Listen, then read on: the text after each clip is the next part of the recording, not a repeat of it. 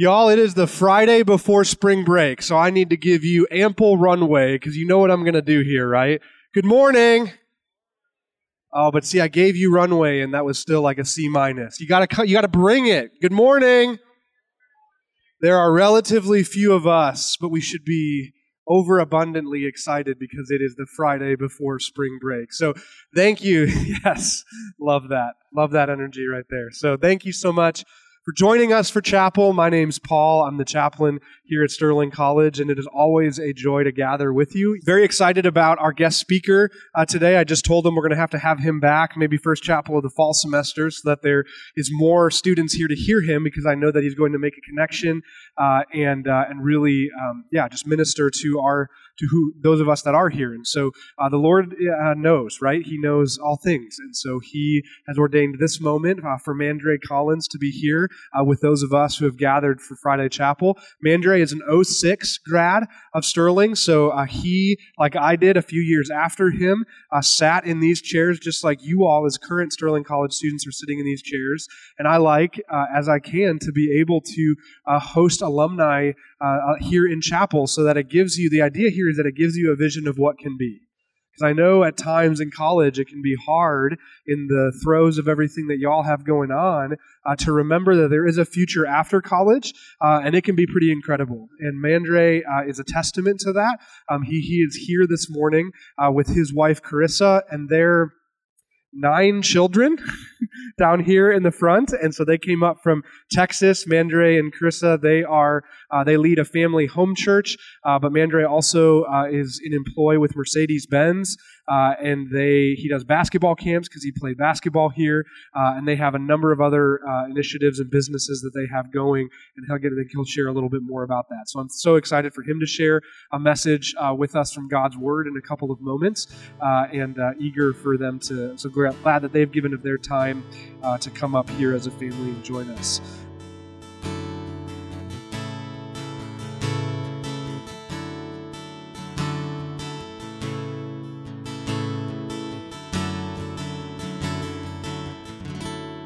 Thank you so much, Lord, for your goodness. Thank you for looking out for us, Lord. Thank you for giving us a hope and a future, Father. It's so good to praise you.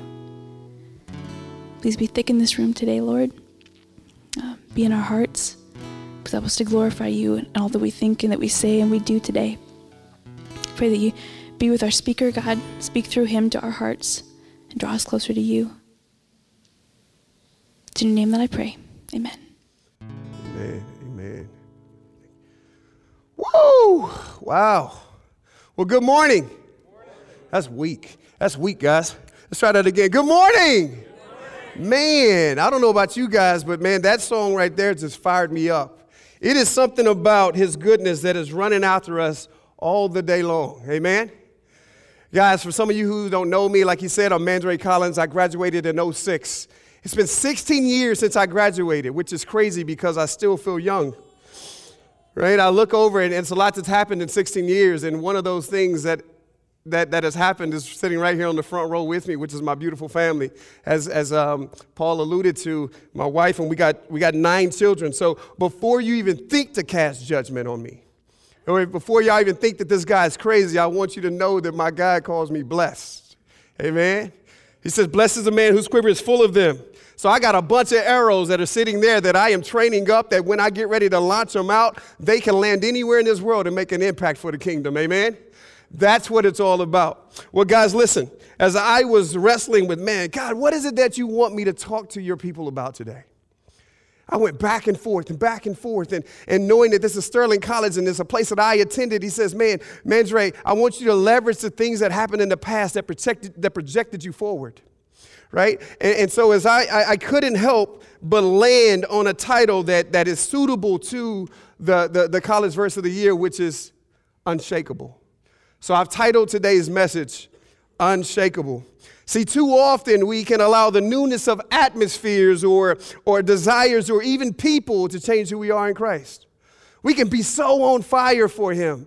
And all of a sudden, boom, we get hit with these tough things in life and we start desiring and chasing after everything else. We become desperate for everything else except for Christ. right? While we know that's something that should never happen, it does. And listen, having people around you to help guide you back is super critical. We need people around us that will hold us accountable and build us up. But ultimately, the unshakable mindset stays intact only when we learn how to surrender our weaknesses to the Lord and that we keep our eyes on Him. I'll say that again. Ultimately, the unshakable mindset stays intact only when we learn to surrender and we keep our eyes on the Lord. So, see, how many of you guys came in here as freshmen? I don't know if I got a lot of people in here that play sports or whatnot. You came in here as freshmen or you came in here as a transfer, and what's your mindset? You want to be the man or the woman on campus, right? You want to prove everybody wrong. You, you, want to, you want to make a name for yourself. It's really easy to get entangled into your glory, into your fame. It's very easy for us to be able to do that, right? And so when those freshmen and, soft, and those transfers came in here, what did all the juniors and the seniors say? Yeah, right. Yeah, right. I've been here all my life. You're not coming here taking anything, right? So, but but I want to stay. I want to stay along the lines of that person who is coming in with this greed, right? So now, now, don't get me wrong. There's nothing wrong with being ambitious. There's nothing wrong with having goals. But the problem becomes when you take those things that you are longing and desiring for and they pour over in a way, they consume you. That's probably a better word. They consume you in how you walk and how you talk, and then eventually they end up in your prayer life. And so, guys, I wanted to take some time and just come back down memory lane because that freshman was me. When I came in, I had an agenda to prove everybody wrong. There was things that I wanted, right? And they would end up in my prayer life, and this is what it would sound like. God, help me utilize these talents and the abilities that you gave me to be that guy to hit game-winning shots. To be that guy that would start as a freshman, to be that guy that this that you name it, right? It was it was so much so that all of my prayers had turned for my glory and not even about him. I don't know about you guys. How many of you guys are there or have been there? You don't have to raise your hand. It's okay. You know who you are. But here's the thing my prayers were focused more on self centeredness versus Christ centered. They were focused more on selfishness versus selflessness. They were focused more on pride versus humility. They were more about my glory and less about his glory. And the whole time, I was robbing God of his glory. So it's so easy to get entangled in that. Guys, listen, Oftentimes, I could be found praying in my dorm room. Like I've, I've lived in Kilbourne and, and, and I lived in Campbell. And the one that really serves me, serves me well is Campbell. I was on the second floor, on the corner, right by the little computer shop, right? So I would often pray he raised his hand. He's like, That's my room. And hey, brother, your room is fully covered. I'm not talking about tuition, I'm talking about prayer, all right? It is fully covered, my man. So listen, when we when, when I would pray, the, the door would be open. Like there's no rhyme or reason as to why I left the door open. I don't know. It just I just happened to be that way. But as I would lay down or kneel next to my bed and I would just pray, these very same selfish prayers. And there would be guys that would just walk through it. You could just hear them rustling through the hallway, right? Nobody ever cared to stop. Nobody ever, none of that, right? But man, the, the interesting thing is that outside of my dorm room, I would walk down the, you know, in the little common areas of the, of the Campbell Hall, and I'd run across some guys that'd be like, man, I admire your boldness. I admire your boldness to be able to pray so openly like that. Dude, it is so inspiring.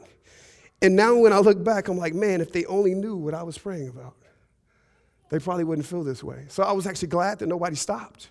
But there was a day where one of my best friends, he happened to come looking for me to check up on me, and he found me at a time where I was praying. And he was nice enough to let me finish. He would lean, lean against the door and he would just hear me out. And I didn't know he was there. I didn't even know how long he was there, right? So when I got done praying, I lifted my eyes up and he was, he was standing there. And I'm like, hey, man, what's going on? And he said, kind of ch- in, in, a, chuckle, right? He goes, Dre, come on, man. That, that can't be your prayer. And I'm like, I did what any good Christian would do. I defended my cause. Of course, that's my prayer. Man, Dre, that was the most selfish prayer I've ever heard. Right? And, and so at that moment, I'm like, wait, you don't understand. Philippians 4 19 tells me that my God will supply all my needs. Right? Psalms 37 4 says that He'll give me the desires of my heart. Right? And so here's the reality check, right? This is what happens when you get so consumed about yourself. You will end up taking bits and pieces of scripture and make them apply to your life when you miss the entire context. See, the whole thing about, about my God will supply all my needs, my, my, my friend would be like, according to what? According to his riches. And then what? That are in Christ Jesus. Right? You see, so if you want him to supply your needs, you better go through him to get it. Right? So many times we treat him like he's a genie in the bottle. God, I want, I want, I want, I want, but we don't want to live for him. That's not how this life works. So good luck. You can do all the things that you want to try to do, but eventually you're going to end up into a crash test dummy. That's what you end up being. And allowing him to just fight our battles. And then, like I said, he gives me the desires of my heart. People throw that out all the time, and I was one. But watch this. Before he even said that, he said, Delight yourself in the Lord. Did you do that, Mandre? I didn't take time to do that. So, guys, listen, I'm so, so glad that I had a friend that could step in and he can hold me accountable. Right? How many of you guys got friends like that? How many of you guys need friends like that? You said you need them and you have them. Are you confused? That's all right. Well, maybe you do need them. Maybe the one you got ain't working, right?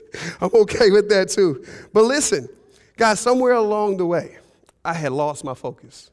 I lost it. I made it all about basketball. Like it, it got to a point where I was like, Dre, laying up basketballs is not as important as laying down your life to Christ. It's not as important.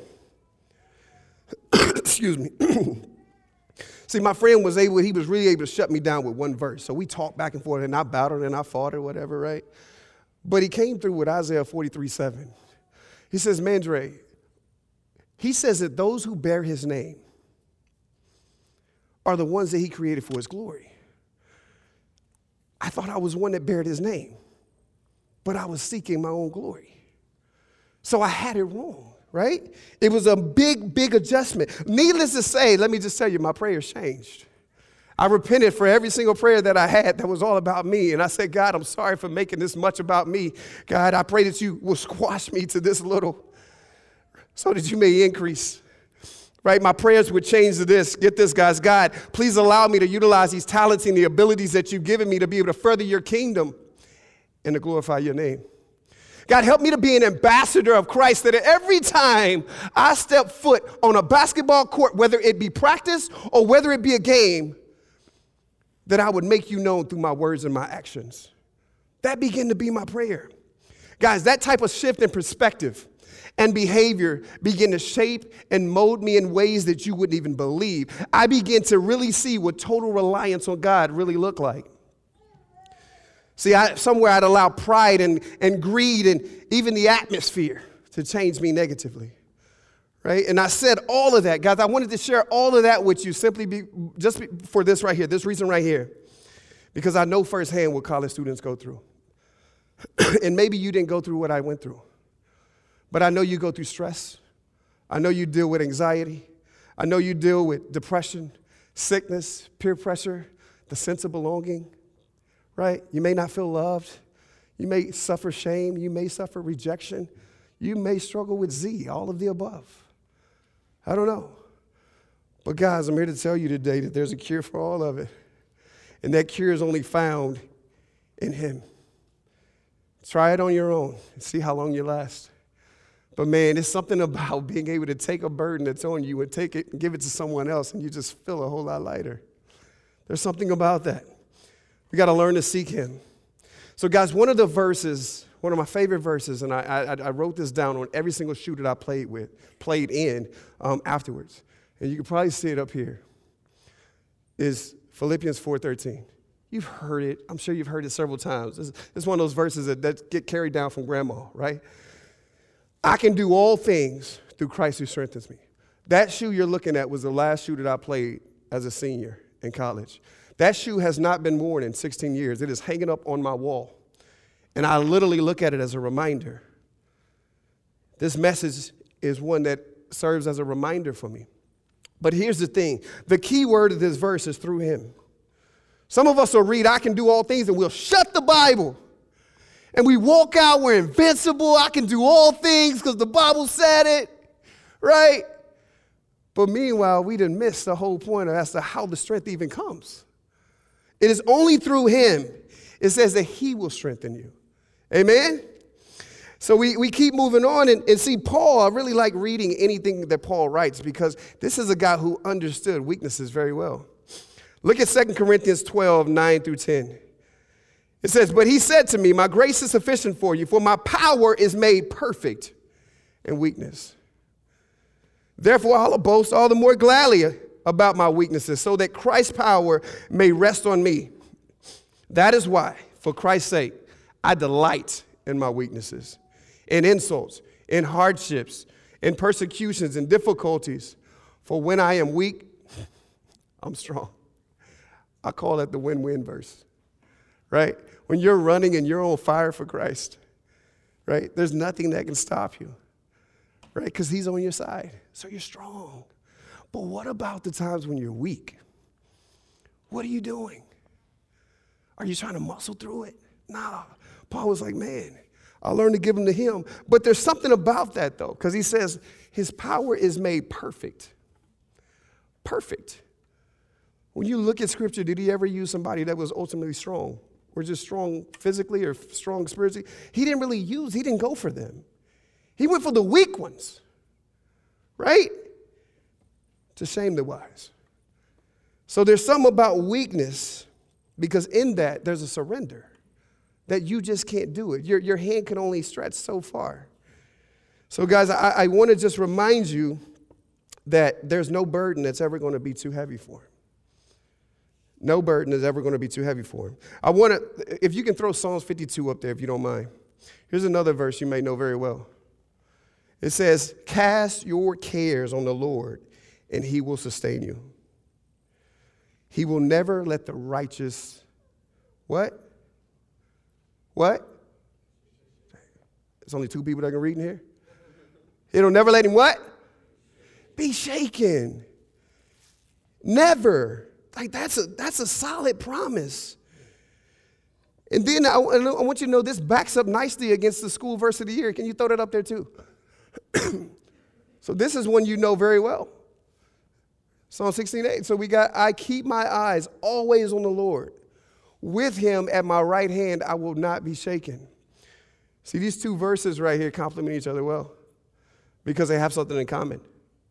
They both have the simple fact that you will not be shaken right? And so it's the only difference between them is you got one that is casting of cares, and you have another one that says, I will always fix my eyes. And this is why I started out when I said that ultimately an unshaken mindset will stay intact only when we learn to surrender and cast our cares on Him and we keep our eyes on the Lord.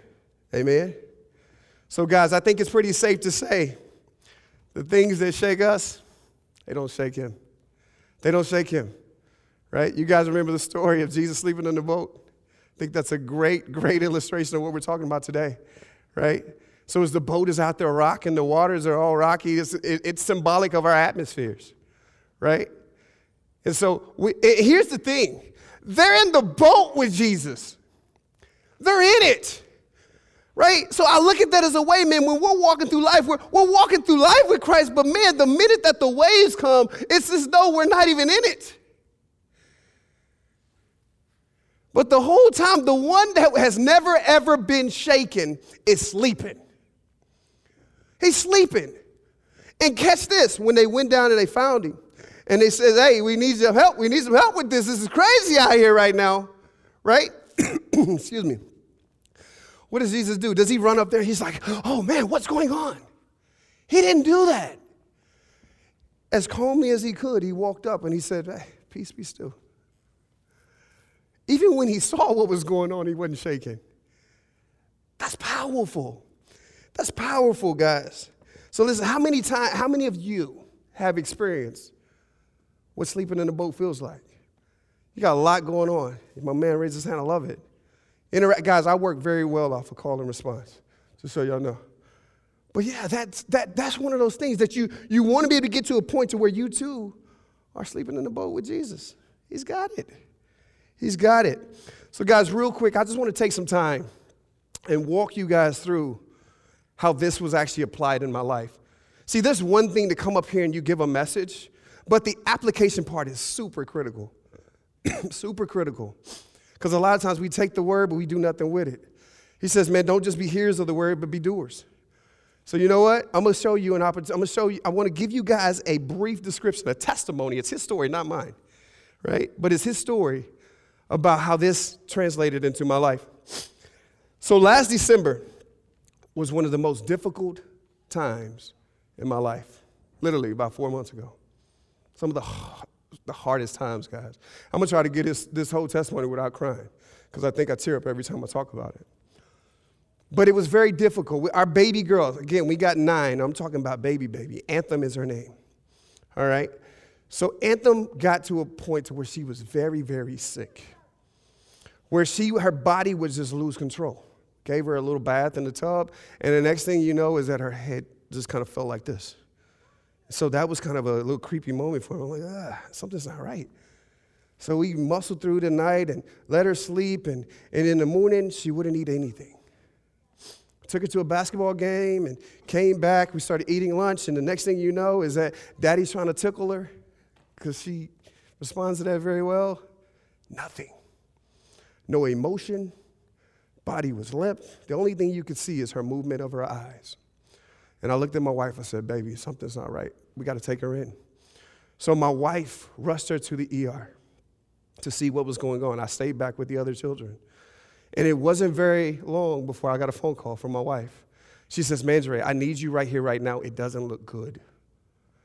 So I was so glad that my in laws were in town. So I just handed them off, my, the other children off to her, and I ran up to the hospital. And when I got to the ER room, I'm just running around like I'm not even asking anybody where my daughter is. I'm just like, man, was you in there? You in there? You know, I'm just walking all the way down. And so I finally get to the room. And I walk in, and my baby girl is laying down with a neck brace on, where they've adjusted her neck to be able to hold it up. She's hooked up to every machine that you can even think of. It was a very tough sight. And so, as I'm looking at her, I look over at my wife, and she's sitting there, and she's just full of emotion. Like if I asked a question, I could hardly get anything out through the crying. So I'd ask the doctors, what, what's going on? What's going on? And they would give me limited information because they didn't really know right? The next thing you know, they take my daughter and they haul her up to PICU, the, the PCIU. Um, and so my daughter is in there. And, and as we're just, me and my wife are just sitting there and just praying over our daughter, we recognize that, man, nobody knows what's going on. And that's a tough place to be. The unknown is hard for every, anybody. It's very difficult. And so my wife was getting restless. I said, baby, go ahead and go home. I'm staying with, the, with, with uh, Anthem. So I stayed all night. The next morning, my wife comes in and so she comes in and she, they allow her to, to, to hold Anthem and feed her with a bottle. And so when she did that, it was within about a minute or two before Anthem just blacked out, out cold. My wife was shaking uncontrollably. And only thing that I could do was I said, baby, let me have the baby, let me have the baby, let me have the baby. So I picked Anthem up and I helped the doctors put her back on the bed. In the meantime, my wife gets up and she comes around the back of me and she's grabbing the back of my shirt, just shaking uncontrollably with her face in it. She said, Mandra, I can't do this, I can't do this, I can't do this. Tell me this is not what's happening. Tell me this is not what's happening. Right? So in that moment, I felt like I was in balance, I was stuck. So I've got a wife that is losing control back here, and I've got a baby who looks lifeless. And in that moment, the only thing that I could think of was that it's going to take my faith to heal this baby because my wife's not there with me right now. See, I know God, and I know what He's capable of. My daughter doesn't know Him, she doesn't know what He can do. My wife has lost the faith that she once had, she's losing it. And so it took everything in me to remain faithful. So I turned around and I looked at my wife and I said, Baby, I need you to get it together. We're a family that practices faith. And we do it very well in the off season, but when the season comes, it's time to activate it. Those are the times where we run as though we never practiced before. No, it's game time. Activate it. Hit the button. Let's go. right? But she couldn't get it. So she walked over into a consultation room. I stayed back with baby. And they finally they were able to intubate her and get breath back into her body. And they were like, Mandra, we got to send her back to an MRI to see what just happened. Like it looks, like I don't know if she had any seizure activity or what, we got to take her back. So they begin to take her back, right? And I walk, I'm walking there with, I'm like, I don't know, wherever she goes, I go, right? Naomi, Naomi moment, right? Uh, wherever she goes, I'm going.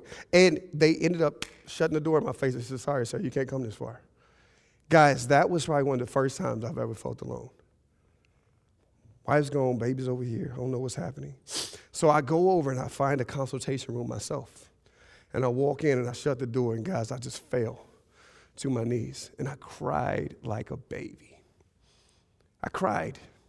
And I cried out to God in a way that I never had before. See, the thing is, is that I, I, I never doubted that God was there.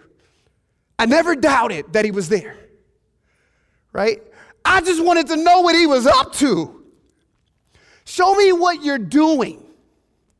Show me. I would ask that he would just give me rays of hope. I didn't need to see the whole sun, but I just needed to see rays. Just keep throwing them at me so that I know you're right here and you're working. And guys, I had one of those moments where it was like a Jacob wrestle with God, where I'm like, I'm not going anywhere until you bless me. I'm not going anywhere until, you, until I hear from you.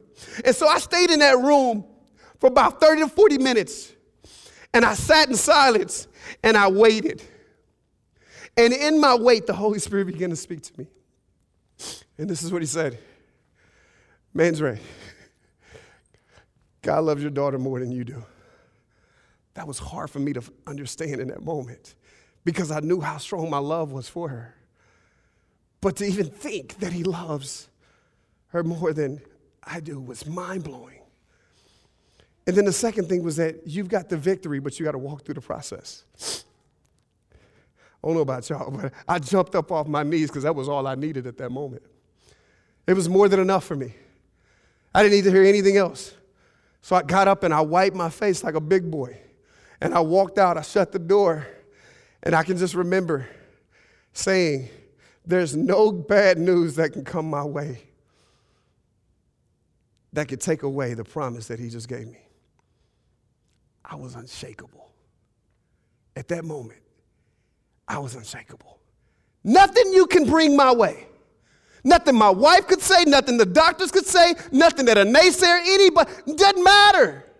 It doesn't matter because what I got is a hope that I can hang on to. And if I just got to walk through the process and it doesn't feel good, I'm okay with that because I know how the story ends. Amen? I know how it ends.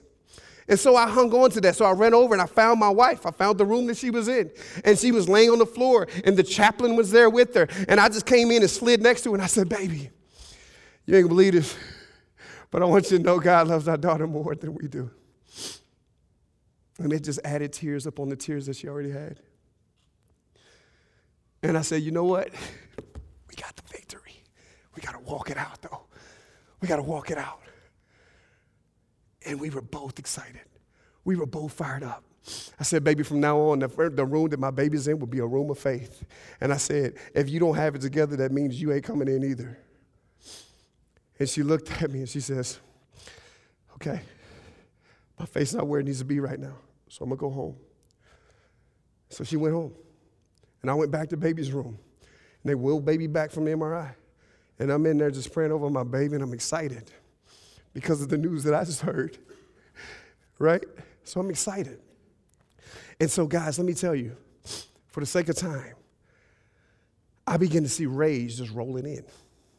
The numbers that she had, they said she had a 235,000 ALT. Just to put that into perspective for you, if you worked out for an hour straight, your strongest, your, your best reps, you would probably end up having about a 1,500 ALT. I looked up what was the closest thing to it. There was a runner who ran for three days straight, and he ended up having a 155,000 ALT. And ALT only happens when you work yourself so much that your body is like, I need time to recover. But she had 235,000. My baby girl don't work out. How does this happen? But the minute that we prayed about asking for rays of his glory and his hand moving, those numbers went from 235 to 150 to 75. Literally, they would drop by the halves. And the doctors didn't know why. They didn't know what was going on. They was like, dude, this is, we haven't seen anything like this. They tested everything. They tested her liver. They tested her liver and they said, oh, wait, this one right here, we think we got a problem right here. I think she needs a liver transplant. I said, baby, let's hook up. We prayed over this thing. So after we prayed, we said, can you test it again? They said, no, you know what? It's perfectly normal. They tested everything. Everything came back negative.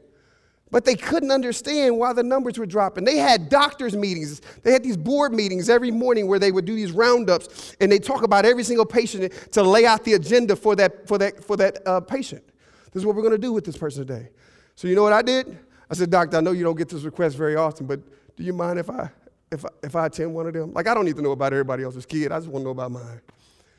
And they said, nah. I said, come on, Doc. They said, you know what? Normally we don't do this, but we'll let you in. You can't say anything. So I sat, I came on in. And I listened. For the first three days, I listened to what they had to say. It was like they were throwing darts at a board, hoping that something would stick.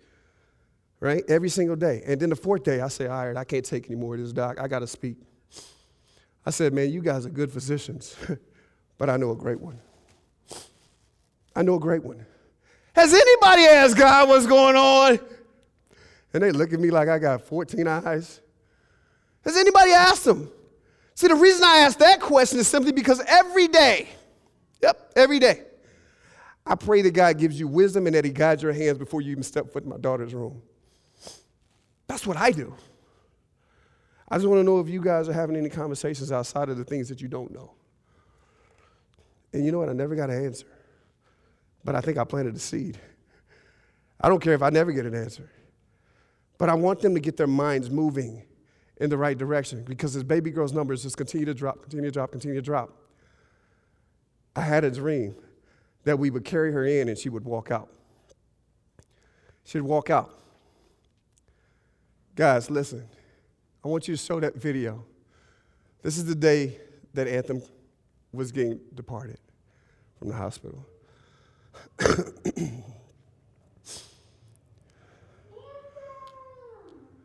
Guys, that very same morning of this video, she couldn't sit up.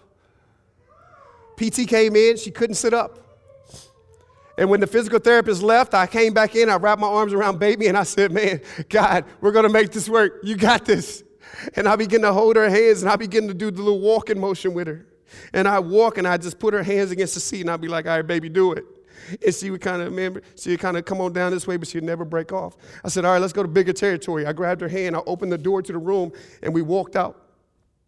And I walked out of the room with her, and we walked up and down the hallway, and I got to a point, I was like, all right, cool, you got this. Don't you notice she walked all the way down that hall by herself? And the same physical therapist that just left that couldn't get her to raise her body saw it, and she says, oh my goodness, what just happened? And I said, it's God. That's the power of God. And so we ended up coming on down. And that's what you see right there. That's what happened. That's how the whole story ended. So, guys, I'm here to tell you that the unshakable is there, but it's going to take you a complete surrender and stay fixated on Him. So, guys, I, I want to challenge each and every one of you guys that if you're struggling with any things that I listed earlier, surrender them. Surrender them.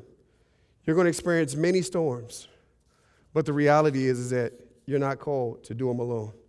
Amen? Man, let me pray for us. God, I lift up every person on this campus today. God, we're so grateful that you've given us a great high priest, Lord, that, that is able to empathize with us and our weaknesses and our temptations, yet he never sinned. I, I pray right now that some will surrender their ways of doing things and exchange them for yours. I pray that in every area that screams weakness, that we will learn to cast them on you, Lord. Help us to learn how to trust you with our lives in adversity when things come our way.